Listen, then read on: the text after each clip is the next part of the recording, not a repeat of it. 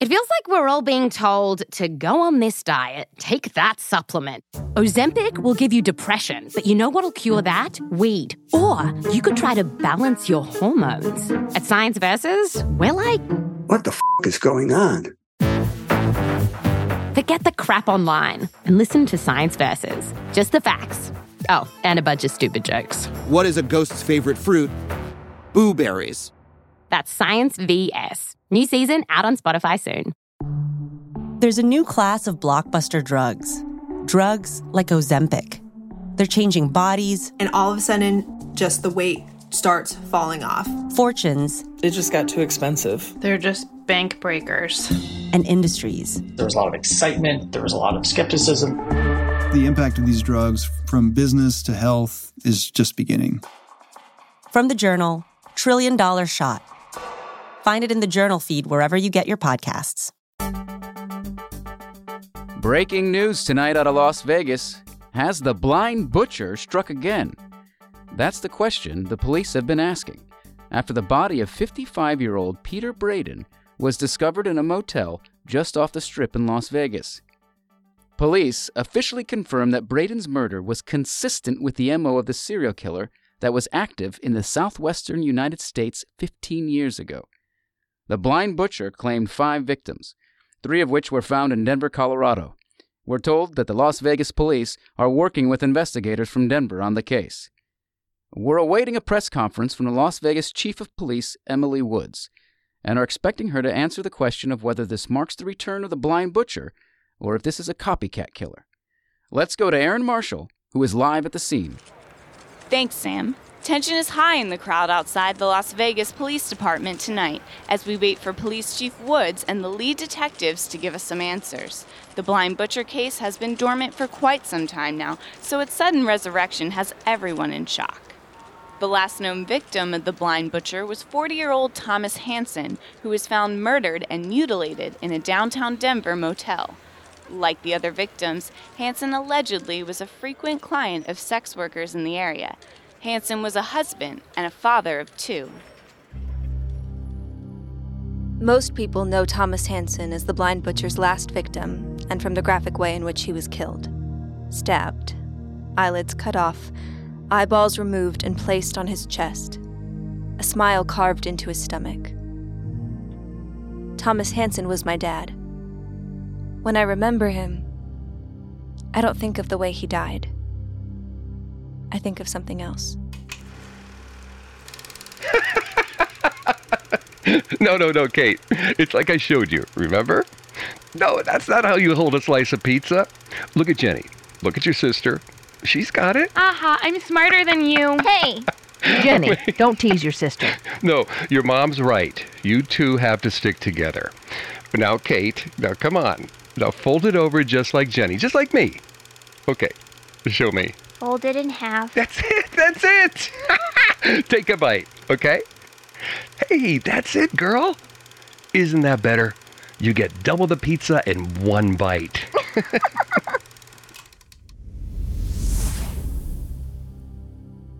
I remember my dad's laugh. It was infectious. He always had such a joy and passion for living. But for as happy as he could be, he could also get just as angry. He was never abusive, nothing like that, but he had a short fuse and a towering temper, so when something set him off, he could be downright scary. My dad and I used to fight constantly, mostly because we just didn't understand each other. The last time I ever spoke to him, we were fighting, and what I remember most was the last look he ever gave me. Like he didn't even know me at all. My mom was the one who broke the news to us that he was dead, or that he had been murdered. And in the weeks that followed, his name, his face, and his darkest secrets were splashed across every newspaper in the country. During that time, I thought that everyone in the country knew my own father as well as I did. And he didn't feel like mine anymore. He belonged instead to the blind butcher.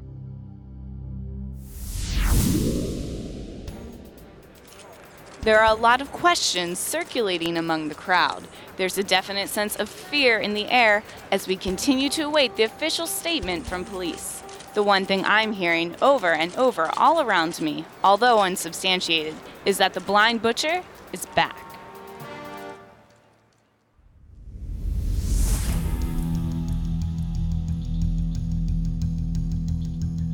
Parcast presents Mind's Eye.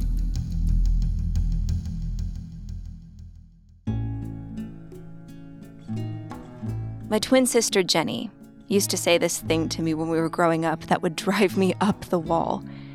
She would look at me, crinkle her nose, and say, You're making our face look bad. And it wasn't even the slight on my appearance that bugged me. It was the idea that my face wasn't even my own.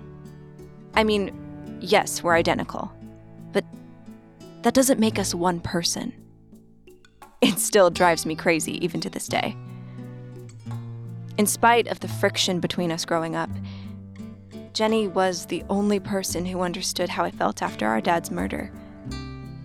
It affected us in the same way and led us down different paths with a shared destination seeking justice for his murder. I became a cop. Jenny became a lawyer. She's now a partner at her firm in Los Angeles. If anyone was going to help me figure out why I was reenacting my father's murder in my dreams, it was Jenny. Kate, yeah, I saw the news. Don't do that. Don't do what? The freaky twin thing. Answering my question before I even get to ask it. I just, I have too much weird stuff going on in my life right now. Yeah, I know what you mean. It's so weird seeing the news stories again. Hearing the blind butcher is back. I feel like a teenager again. Sneaking out of bed to watch the news stories about dad. Mom catching us, yelling at us until we went back to bed. Have you talked to mom? No, not yet. Putting that off for as long as I can. Wish I had taken that strategy. I went with the pull the band aid off in one fell swoop approach. And? Asked her what she thought about the blind butcher being back. She asked me if that was a restaurant. Mom. Of course, she would pretend not to remember the name of our father's killer. It's not like she even cared about what happened to Dad. Jenny, come on. Don't do that. She cared, but it was more complicated for her. He was cheating on her. So what? That makes it okay for her not to care he was killed? We don't know if half of those stories were true anyway. Let's just drop it, okay? How are you doing? I'm dealing. Kate, what is it? It's gonna sound crazy. Then you found your audience. Tell me. I told Jenny everything about my dreams. Every single detail. More detail than I ever told Miles when it came to the, you know, sex stuff. She listened, didn't interrupt me once. When I was finished, she was quiet. Jenny? Please say something. You said you've had multiple dreams, but the latest victim was found two days ago. When did your dreams start? That's the thing. They started before the body was found, before the news about the blind butcher came out. They'd been happening for the last two months. And you're not just witnessing the murders, you're acting them out in the role of the killer? Yes. Jenny, please, what. What's happening to me? Kate, I don't know. Honestly, I don't know.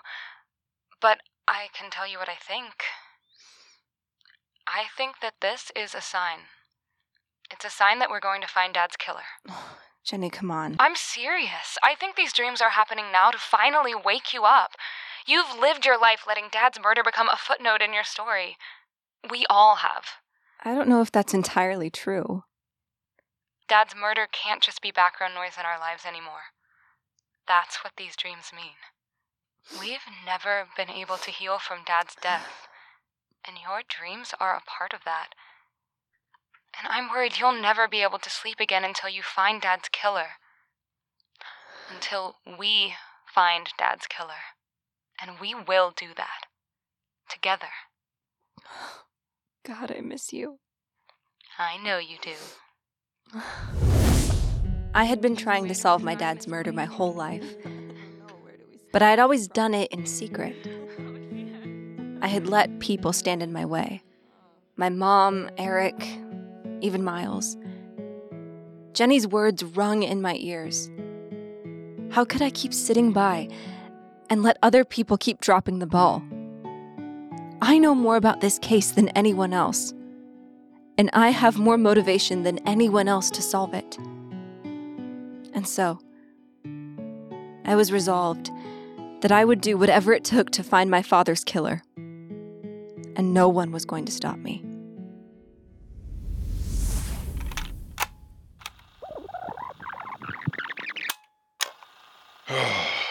Dead end. We had a tip about a sex worker in the East Colfax area who was a med school dropout. Based on the surgical precision of the way the blind butcher removes the eyeballs of the victims, we thought the killer would likely have some kind of medical training.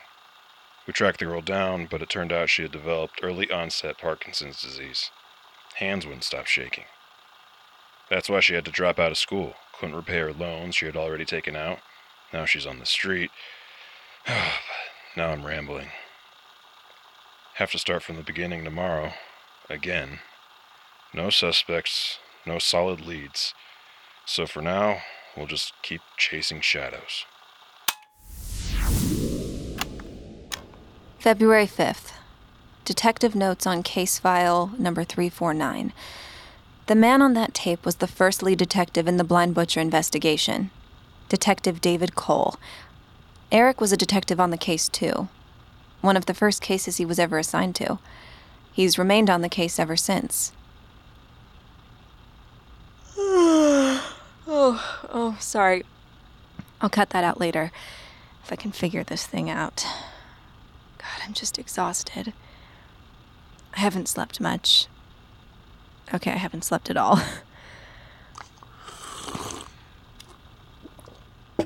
I usually try to stay away from caffeine. It makes me too jittery. But it's all that's keeping me upright at this point. I've managed to get my hands on a lot of the materials on my dad's case over the years, making copies of everything I could get my hands on. If I ever got caught doing it, I'd be fired.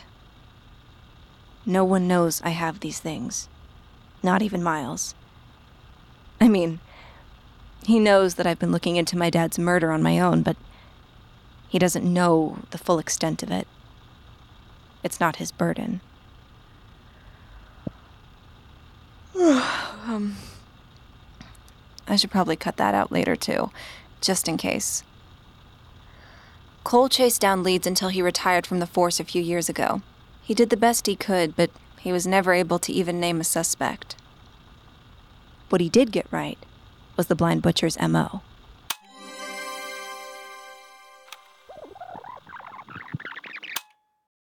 Lures victim into motel room. They have sex. After sex, or possibly during, the victim is stabbed. Then the victim's eyelids are removed and the eyeballs are taken out and put on their chest. And then a crescent shape is carved into the stomach, giving the appearance of a happy face on the victim's torso. Before leaving the scene, the killer wipes the victims down, cleans the area with bleach based cleaning solution to remove fingerprints, DNA evidence. The victim is left lying on the hotel bed, on display, to be found by housekeeping or motel staff. What does it all mean? Mostly that looking at all those removed eyeballs has made me never want to eat grapes again. I've put together my own profile of the blind butcher over the years.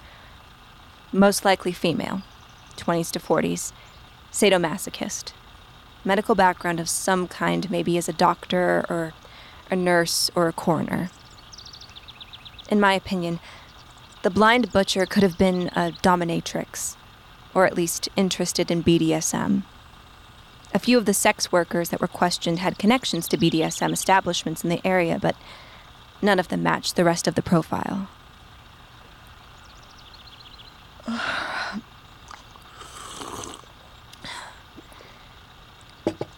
The way that the victims' bodies were displayed, with the smiley face on the torso, suggests to me that the killer is taunting police. has a sense of authority or superiority. It's not enough to kill these men, but then she uses their bodies to mock the police, mock all of us. It's like she's laughing at us, taking joy in our pain. Damn it, it got on the files. Kate, you okay? Yeah, everything's fine. You all right? Yeah, I just spilled hot coffee just right on my leg. Um, will you toss me those paper towels? Here, I'll clean this up. You sit. Thank you. And maybe you should take it easy on the coffee for a while. You know, there's this study about caffeine and baby mice. Honey, I'm not a baby mouse. Hmm. Right. Ah. I guess you do have more hair. I do. You sure everything's okay? Yeah. Yeah. Hey, give me those paper towels. Let's see if I can make this. Score! See, I'm completely fine. Wouldn't be able to make a trash can free throw if I wasn't. Yeah, good. Hey, uh, I was thinking, you want to continue our interview? Palmer's coming over in a bit. I told him he could observe an interview in process, maybe ask some questions himself. No. I mean, not right now. I'm busy. Oh, what are you doing today? Uh, you aren't sleeping. I. I just. I don't want to. Did I do something? No, it's nothing. You're picking at your nails. That's how I know something's wrong. I'm just twitchy. Too much caffeine, you're right. I, I need to move around. Uh huh. I'm going out. Your pants are dry. What? What? What happened to the spilled coffee on your leg? There. There wasn't that much. I'm going to the office. I gotta talk to Eric. What about? The case we're on. Don't worry. I know I'm not the detective, but. Don't get jealous of Eric. It's just work.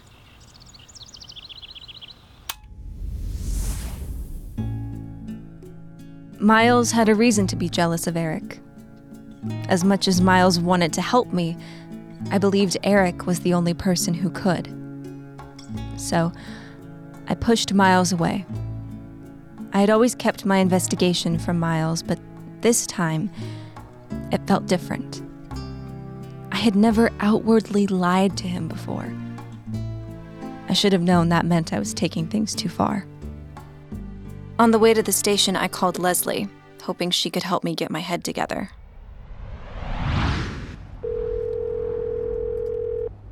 Hey, Leslie, do you have a minute? Oh, Kate, I'm so glad you called. It's so refreshing to talk to a grown up and not shout over screaming children. How are things? Things are. Ah! What did we say about pinching? That we do not pinch! So sorry, Kate. The kid's just in rare form today. But this is about you. How are you doing? Uh, Miles is constantly on my case. He wouldn't leave me alone this morning, and it's getting. No! No! We do not use your brother's head as a broom! Put him down. Put him down! Are you sure you and Miles aren't interested in having kids right now? Because you can have one of mine. Take your pick. Um, do you need to talk later or something? Okay, that's it. You're both in big trouble now. Leslie? Okay. Bye, I guess.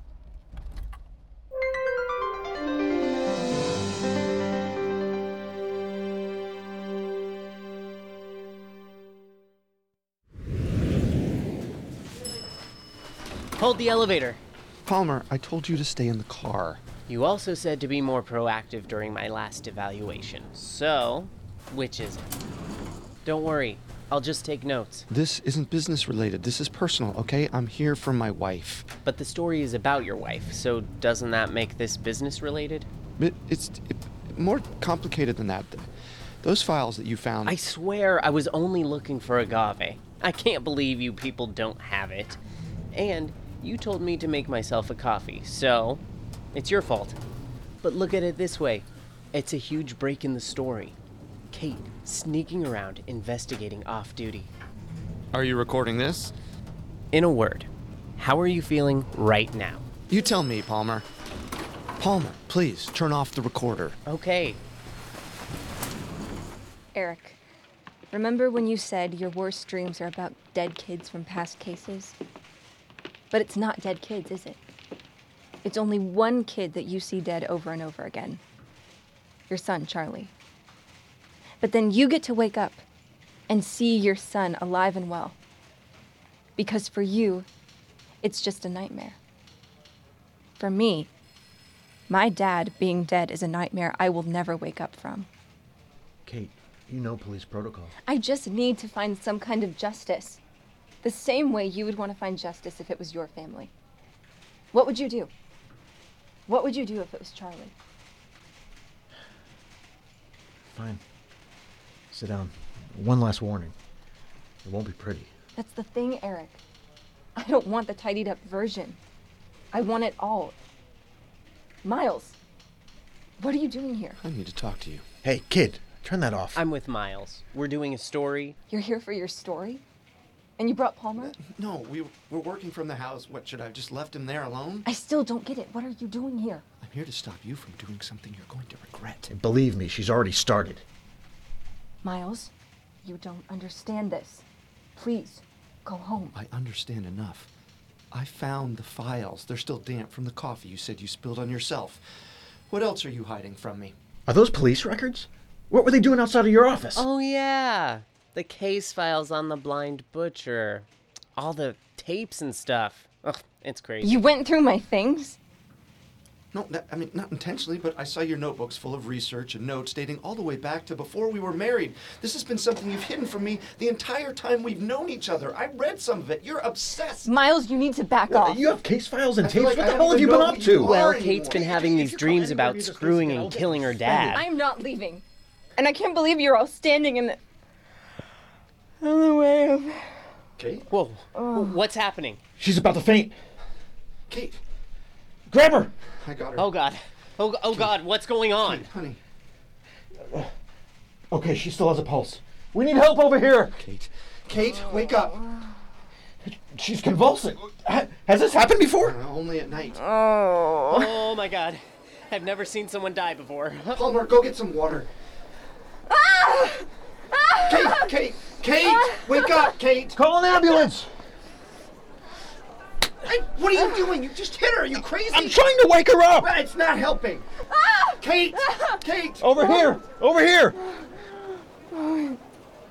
It's real. It's real. Wait, wait, wait, what, Kate? What are you saying? Clear some room, people. We've got medics coming in. It's real, Miles. What I'm seeing is real. I just saw it. I, I- the, the blind butcher, the blind butcher just killed again, and I saw it. I'm seeing it. They're not dreams. They're real. What the hell did she just say? It's real. it's real.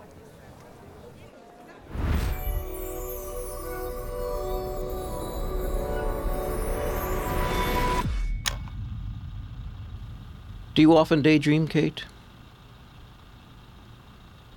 Kate? Miles had to go to quite some lengths to convince your supervisors to release you into his care. I need to provide a report on whether or not you are fit to return to duty. Unless I should report that you are mentally incapable of participating in these sessions. It wasn't a daydream. I'm not raving about some fantasy I made up. Hmm. Do you often find it hard to keep yourself from falling asleep or waking up? Yes, but I've been feeling so off kilter recently. I've been choosing not to go to sleep because I don't want to see another murder. I see. Can you describe to me what happened at the police station? How did you feel before and after you collapsed? Not during. You remember the episode? It was the most awake I've ever felt as I dreamt. Um, it started. Well, I was feeling so overwhelmed by everything that was happening. And then it was like some far off voice was calling me, drawing me away from reality and into my mind. And I tried to fight it off, but I couldn't. It pulled me in, and then I was there, in the bedroom. I knew exactly what I. Er, I mean, what the killer. What the killer was about to do. But even though I was more aware, I still wasn't in control. It just made me feel more and more powerless than ever as I as I gouged an innocent man's eyes out. Hmm. Have you ever heard of progressive dreams? No, but that's not. Let me explain.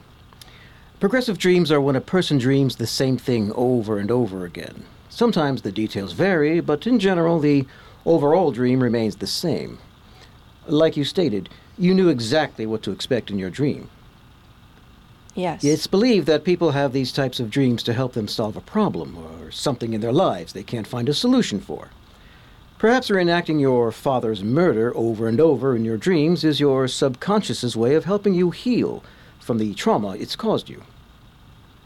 Actually, I think that's exactly what's happening. Ah. Can you expand upon that? Just in your own words, how do you believe these dreams are helping you? These dreams are going to help me solve my father's murder. Oh, uh, I didn't quite mean that. I meant that the dreams would help you resolve the trauma of the event. Right. I'll, I'll resolve the trauma of the event by solving the case. I'm not sure you understand my meaning. Progressive dreams are meant to help you figuratively solve a problem. Dreams not meant to give you clues to solve a murder case. I'm not having dreams. You're not? What I'm seeing is real. I'm seeing the real killer committing these murders. And I'm going to use that to help me find whoever this person is and stop them. Uh, thank you, Kate. Uh, why don't you sit here for a moment? I'm going to go across the hall to have a prescription written for you by Dr. Kazarian. She's a psychiatrist. In the meantime, Miles, you can come in now. I'll return shortly. He seemed dour. Did something happen? I told him the truth. Isn't that what you're supposed to do in therapy? This isn't exactly therapy, Kate. This is a mental evaluation. What did you say? I told him that the dreams that I'm having are real. That it's not my mind reenacting the trauma of my father's murder, it's me seeing these new murders as they happen. Don't look at me like that. How can you look at me like that? Oh, Kate. What? What are you thinking? I never should have pushed you this far. This is my fault. I forced you to overthink these dreams with my story. I am sorry. I am so sorry. You don't believe me. Oh, Kate, I'm sorry. I'm telling the truth. This is what I believe. This is real. What have I done?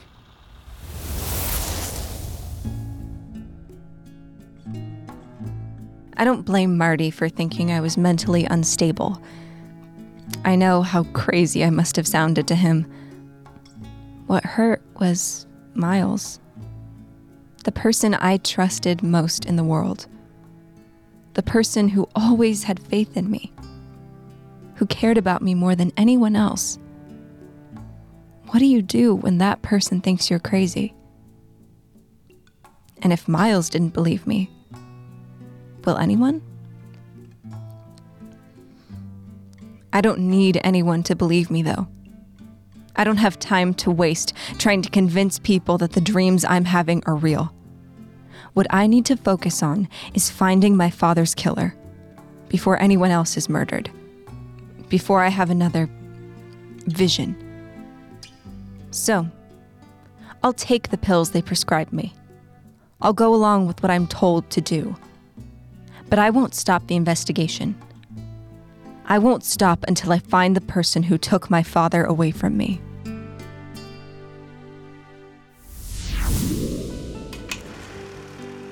Kate, what are you doing back over here? Go play with your sister. Have fun. Kate, come on. I just wanted to say, I love you, Daddy. Forever and ever.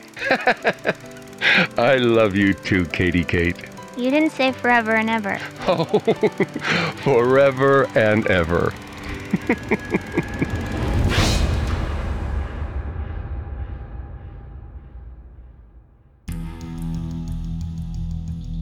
Mind's Eye was produced by Max Cutler, is a production of Cutler Media, and is part of the Parcast Network. It was developed by Maggie Admire and Max Cutler. Sound design by Ron Shapiro.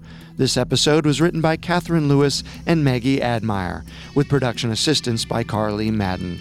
Original story by Ron Cutler and Howard Cohn. It stars, in alphabetical order, Mike Capozzi, Amber Connor, Janine Gibbons, Kimberly Holland, Mick Lambeth, Harris Markson, Nicholas Massou, Sammy Nye, Steve Pinto, Greg Paulson, Vanessa Richardson, and Carter Roy.